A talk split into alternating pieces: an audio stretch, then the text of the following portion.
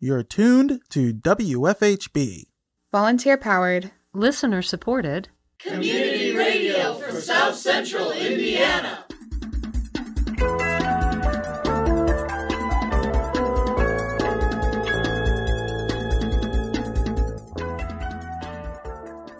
Good afternoon.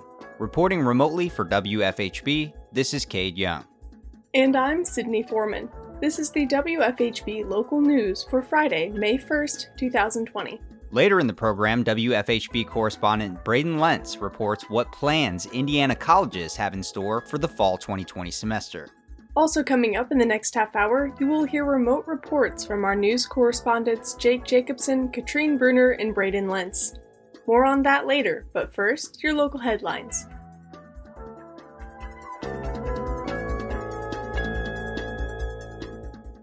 In the last two weeks, Indiana saw 815 new positive cases and 55 new deaths from COVID 19. This brings the total positive case count to 18,630 people, with over a thousand total deaths. Monroe County has 126 total positive cases and 8 deaths from coronavirus. Over 1,200 people have been tested.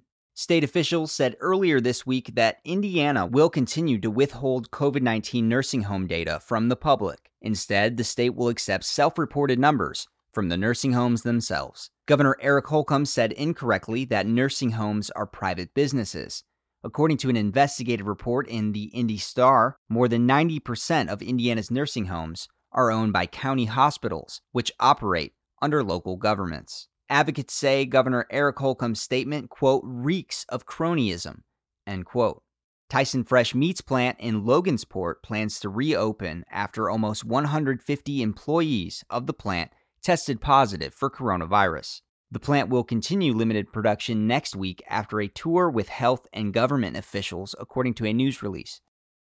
The Monroe County Council approved a resolution to temporarily freeze the hiring of full and part time staff in Monroe County government during their April 28th work session meeting. Council member Kate Wiltz said the ordinance is to maintain county operational costs during COVID 19. Monroe County is predict- predicted to experience short and long term revenue reductions due to the economic impact of the global novel coronavirus 2019 COVID 19 pandemic. And whereas COVID 19 has already resulted in unanticipated and increased expenses for Monroe County, such as that on April 14, 2020, the Council approved a half million dollar rainy day appropriation request. And whereas the extent of the revenue reductions and increased expenses caused by COVID 19 is not fully known at this time, but the Council wishes to take immediate steps to mitigate the negative effects on Monroe County, our employees, and our constituents. Wiltz said the resolution is effective until July 1, 2020. She said departmental written requests for hires can be presented to the County Council for consideration. Councilmember Geoff McKim questioned about positions funded by grants. But there's the issue of grants, uh, positions that are funded by grants. And, uh, you know, sometimes those, most of the time, those grants are not going to be fungible with anything else that we do. And we might be in a position where we're giving up the opportunity, or we're actually having to give money back because we don't hire. Now, we could a categor- categorically exclude grant funded positions from this policy or we could simply since we've already got an appeals policy or process in the uh, proposed uh, hiring freeze we could just essentially you know we can assume that we're going to get a whole bunch of departments that have grant funded positions that are vacant that want to hire them and we'll just have to schedule a special meeting and just you know approve them uh, one by one. We could do it either way and i don't I don't know what, uh, I guess I'd like to hear what everybody else thinks about how to handle them. Wiltz said the county would not see a significant number of grant positions over the two months in which the resolution is effective. Councilmember Trent Deckard asked about temporary part time hires such as election poll workers. Councilmember Eric Spoonmore said there would be some flexibility. So I think, and, and my the way I'm looking at this, the the resolution allows them the flexibility that they need to hire folks, I think we made it pretty clear here. We don't want to tie their hands in being able to uh, onboard those temporary election folks. Um, they're not going to be permanent you know, part-time positions or anything like that. So Spoonmore said the council will entertain any other departmental hire requests. Council members unanimously passed the resolution. Inside Indiana Business reported a Bloomington facility was tapped for COVID-19 vaccine manufacturing. Catalent Incorporated made a deal with a subsidiary of Johnson & Johnson for a large-scale manufacturing of the company's lead vaccine candidate for COVID-19. Within this deal stands a joint investment for the production at the Catalent Biologics facility in Bloomington. Catalent says it will add 300 jobs starting in late summer. The Bloomington location currently employs over 1,200 people. The Bloomington City Council held a 2021 budget advanced meeting on April 29th. During the meeting, City Controller Jeff Underwood said the Government Finance Association recommends maintenance of operating expenditures for a minimum of two months. He said Bloomington has maintained reserves to fund the budget even under a four month period of no revenue. Deputy Mayor Mick Renneisen said COVID 19 will have impacts on the budget. And then some actions to date that we've listed on here that we've already asked our department heads to do is um, in 2020, if you can limit spending, uh, wait till the end of the year for some of the expenses and see how this plays out. Uh, department heads are already looking at doing that. We've also asked them to create plans based on possible reductions of anywhere from 5 to 20% for this year's budget. Doesn't mean we'll implement those. Hopefully, we won't have to, but we want to be ready for that to have uh, ready to have a plan at hand. So if we need to make some some quick decisions, we can do those. So department heads are working on that. And as you know by now, we probably would have asked you for 2019 reversion uh, spending, reallocating those funds, and we have not done that, and we will not do that till the end of the year. So we have some potential to react to any of the upcoming COVID 19 related challenges that we might face in the coming months. Underwood said the revenue impacts are just beginning. He said the revenue estimated loss from April through July for parking meters alone is about $800,000. He said food and beverage revenue loss is estimated at about 80%. Underwood said unemployment claims will also cost the city more than projected. The other side effect is uh, unemployment claims.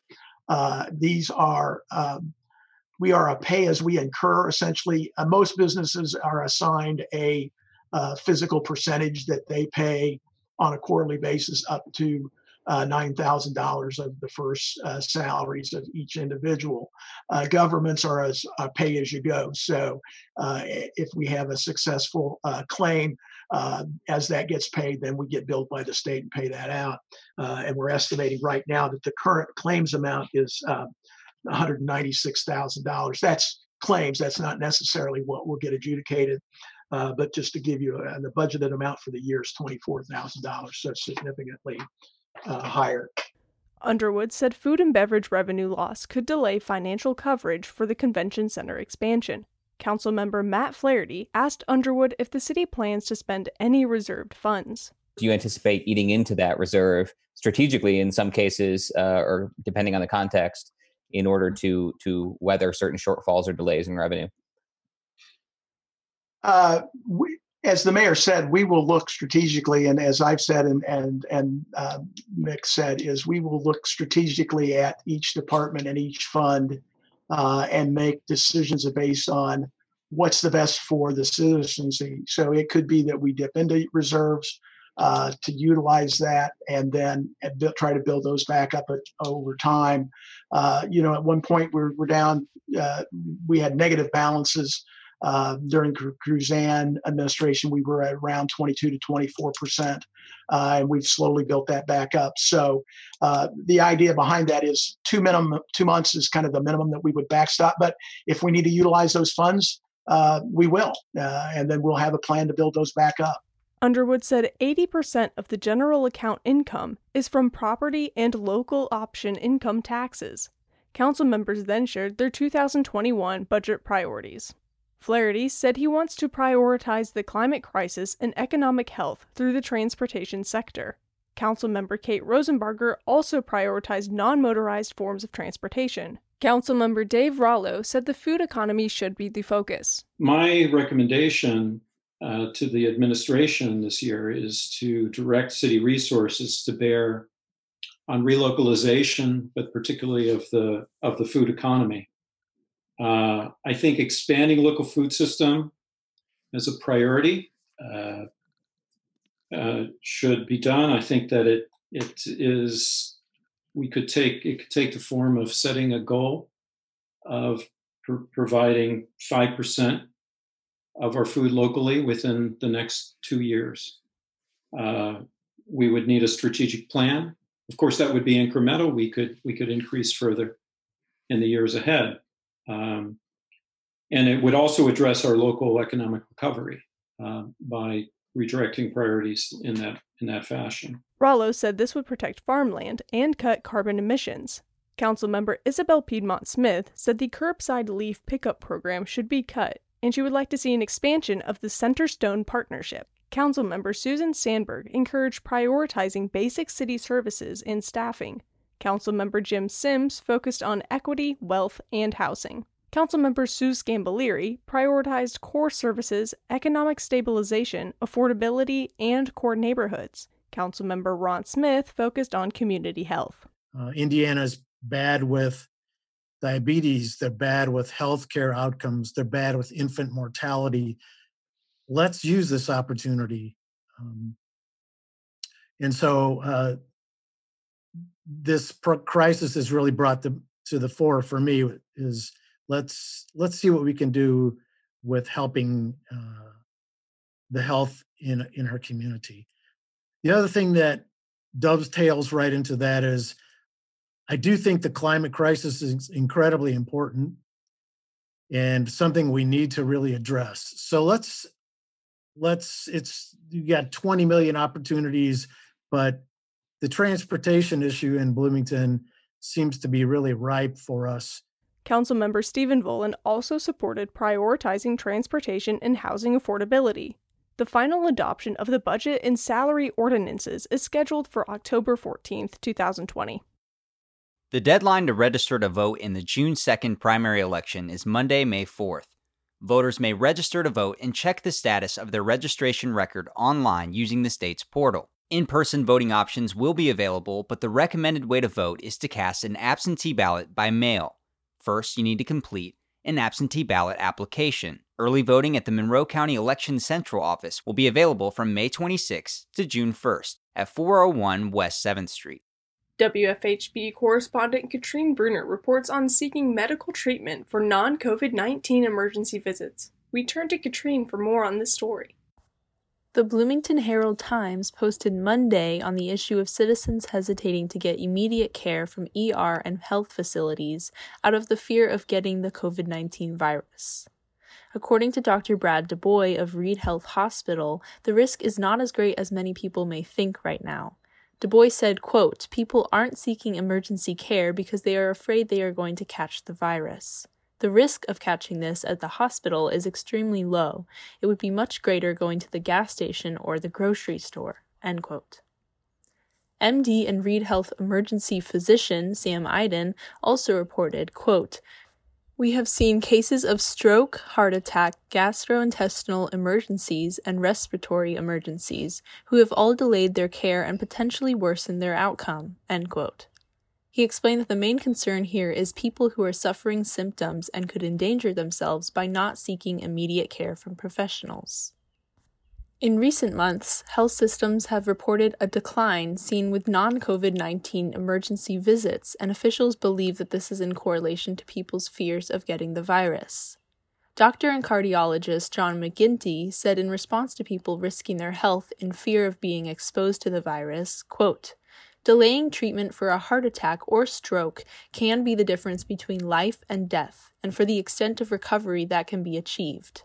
The risks associated with delaying of care for a heart attack include worsening heart damage causing congestive heart failure or potentially death. Dr. McGinty went on to say, quote, No one with an emergency should hesitate to seek care. Don't let the fear of COVID 19 cause you or a loved one to suffer or even lose their life because of delaying or failing to seek care. End quote. For WFHB, I'm Katrine Bruner. Up next, WFHB correspondent Alex Dieterer has a report from home. Before the pandemic, Patty Russo had planned a 60th birthday party at the Lotus Fire Bay for her husband Chuck. complete with attendance from friends and family from all over the country. Instead, on Wednesday, she planned a walkthrough of the Indiana University campus, with 48 stops of Chuck's favorite landmarks. Each landmark had participants waiting for him at safe distance with signs or blowing horns, dancing, cheering, and singing. Even the local choir group Sing for Joy performed a four part harmony of Happy Birthday on the IU auditorium steps.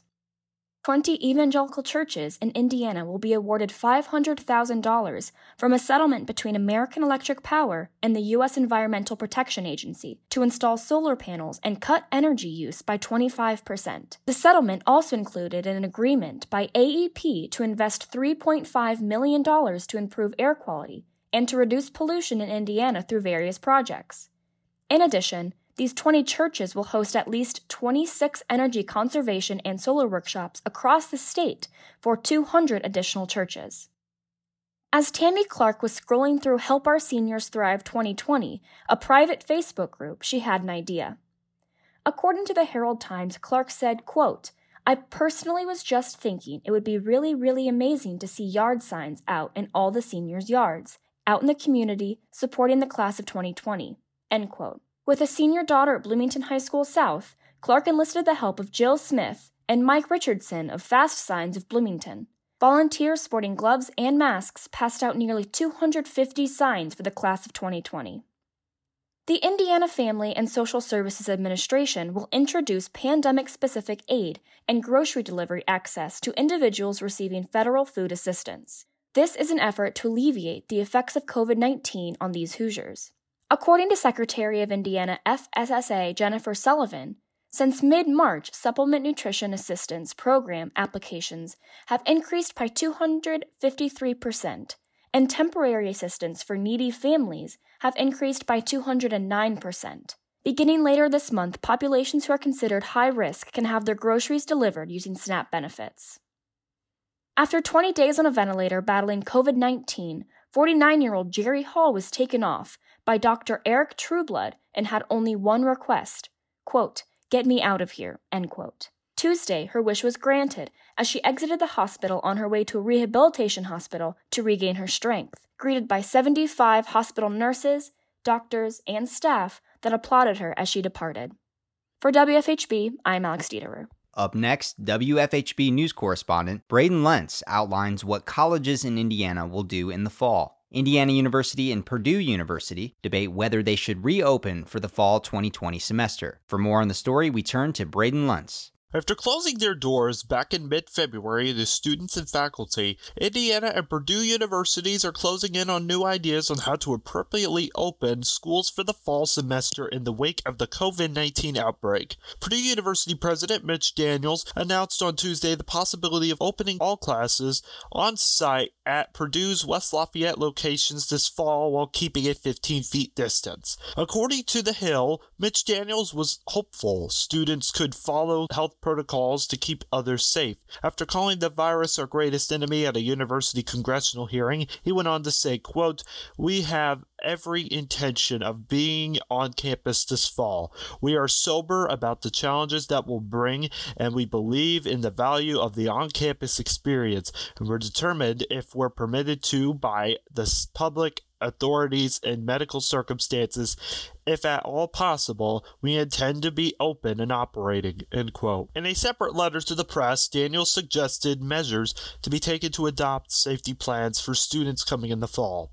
The list includes spreading out class schedules to reduce the size of those classes, increasing the ways for online instructional options, and making students and staff be tested for infection while monitoring results. Critics have accused Daniels of being, quote, money hungry and willing to do whatever it takes to get people sick, end quote. Across the United States, colleges are weighing the options of how classes will soon operate as the virus has made many colleges struggle financially. Congress has recently allowed struggling colleges to be allocated more than $14 billion in higher education funding through the CARES Act. Critics have called the sum of money, quote, woefully inadequate End quote. Lyon College President W. Joseph King discussed on NPR that he was, quote, 50 50 on whether the fall semester looks normal, regardless of whether the school reopens virtually or offers in person classes, there will still be a financial toll from the coronavirus closures, end quote. However, many universities are willing to reopen campuses for the fall of 2020, despite concerns from health experts about a second wave of coronavirus coming this fall to early winter. These universities willing to open are Brown University, the University of Missouri, the University of Clemson in South Carolina, the University of Mary Washington in Virginia, and William Jewell College in Missouri. Indiana University is yet to release a statement for what classes will look like under the new normal. But according to IU spokesman Chuck Carney and IU president Michael McRobbie, the possibility of IU reopening its campus will take time, but the university said it is willing to listen to health care experts on what solution is right. For WFHB, I am Braden Lentz, and stay safe. Governor Eric Holcomb announced in his Friday briefing Indiana will start reopening amid the coronavirus pandemic. Governor Holcomb discussed next measured steps concerning the stay at home order. Holcomb said the state will reopen with four guiding principles 1. Monitor the number of hospitalized COVID 19 patients. 2. Retain the capacity to treat a surge of patients. 3. Have the ability to test all Hoosiers who are symptomatic with COVID 19. And 4 have the ability to contract trace all cases. Now, with an excerpt from today's briefing, Governor Holcomb explains these four guidelines. We will follow four guiding principles to determine how plans to reopen various sectors of the economy move forward. First, that the number of hospitalized COVID 19 patients statewide has decreased for 14 days. Our current data shows us that as a state, COVID patient admissions have decreased the past two weeks. Second, that the state retain its surge capacity for critical care beds and ventilators. Currently, statewide ICU bed and vent availability has remained above 40% and 70%, respectively, for the last two weeks personal protective equipment, or PPE, is critical for businesses as they resume operations, with masks in particular demand. The state is working with Hoosier companies that have already converted their lines of work to PPE or currently supply such materials. We're developing the Indiana Small Business PPE Marketplace to provide reliable access to PPE for small businesses that need help to comply with this new safe workplace precautions. Businesses and nonprofit entities with fewer than 150 employees and registered to do business in Indiana will be eligible. More details on this program will be forthcoming. In addition, we will be distributing $300 million to counties, cities, and towns via a population based formula, which is the first installment from the Coronavirus Relief Fund. The third principle is that we can test all Hoosiers who are COVID 19 symptomatic. At the outset of the virus, Indiana deployed a dozen strike teams to congregate settings, especially nursing homes, to quickly respond to suspected COVID cases. These teams will continue to play a vital role in keeping Indiana on track and will focus on detecting new cases as early as possible. To help in the early detection of new cases, the state has partnered with OptumServe to add 50 testing locations in strategically located parts of the state. These sites will enable over 100,000 more Hoosiers to get tested per month and aid in the early detection of new cases. Hoosier employers, employees, and consumers can have confidence anyone concerned they may be sick due to their symptoms or having been in contact with someone who is will have the ability to get tested. Which leads me to my fourth and our guiding principle for getting Indiana back on track, which is to contact all individuals who test positive for COVID 19 and expand contact tracing. We will aggressively track new cases through a centralized contact tracing program to help slow the spread of the virus. While ISDH, the state health department, in cooperation with local health departments, has engaged in contact tracing since the first positive case of COVID 19 was reported in early March. Centralized contact tracing will begin May 11th. He also announced next steps in a five stage roadmap for reopening the economy with an official ready to reopen date of Independence Day, July 4th, although this date is subject to change. Stage 1 includes the time until today, when the governor first issued a stay at home order and essential businesses were forced to close. Several counties with more prevalent cases of coronavirus will act under Stage 1, while other counties will move on to Stage 2.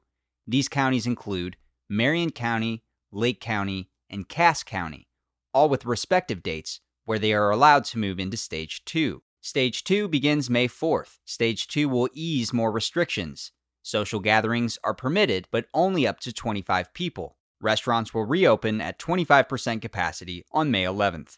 Essential travel restrictions will also be lifted. State government offices will begin to open with limited interaction with the public. Remaining manufacturers who were not considered essential will also reopen. Retailers will also begin to reopen under 50% capacity. Shopping malls may also open at 50% capacity with indoor common areas at 25% capacity. Restaurants and bars that serve food will start opening May 11th at 50% capacity. Bar seating will remain closed. Office settings are encouraged to continue working remotely. Indoor religious services may continue and are now allowed to have more than 10 people to attend. Those 65 and older and more at risk people are asked to stay at home. Social distancing guidelines still apply. Stage 3 is set to begin May 24th. At risk people will be allowed to venture out cautiously. Social gatherings of up to 100 people may occur. Pools, playgrounds, campgrounds, and gyms will reopen with restrictions. Stage 4 begins on June 14th. Face coverings will be optional. Zoos and museums can reopen at 50% capacity. State government buildings will reopen. Dining room service will increase to 75% capacity. Recreational sports can resume at 50% capacity. Large venues can open using social distancing guidelines.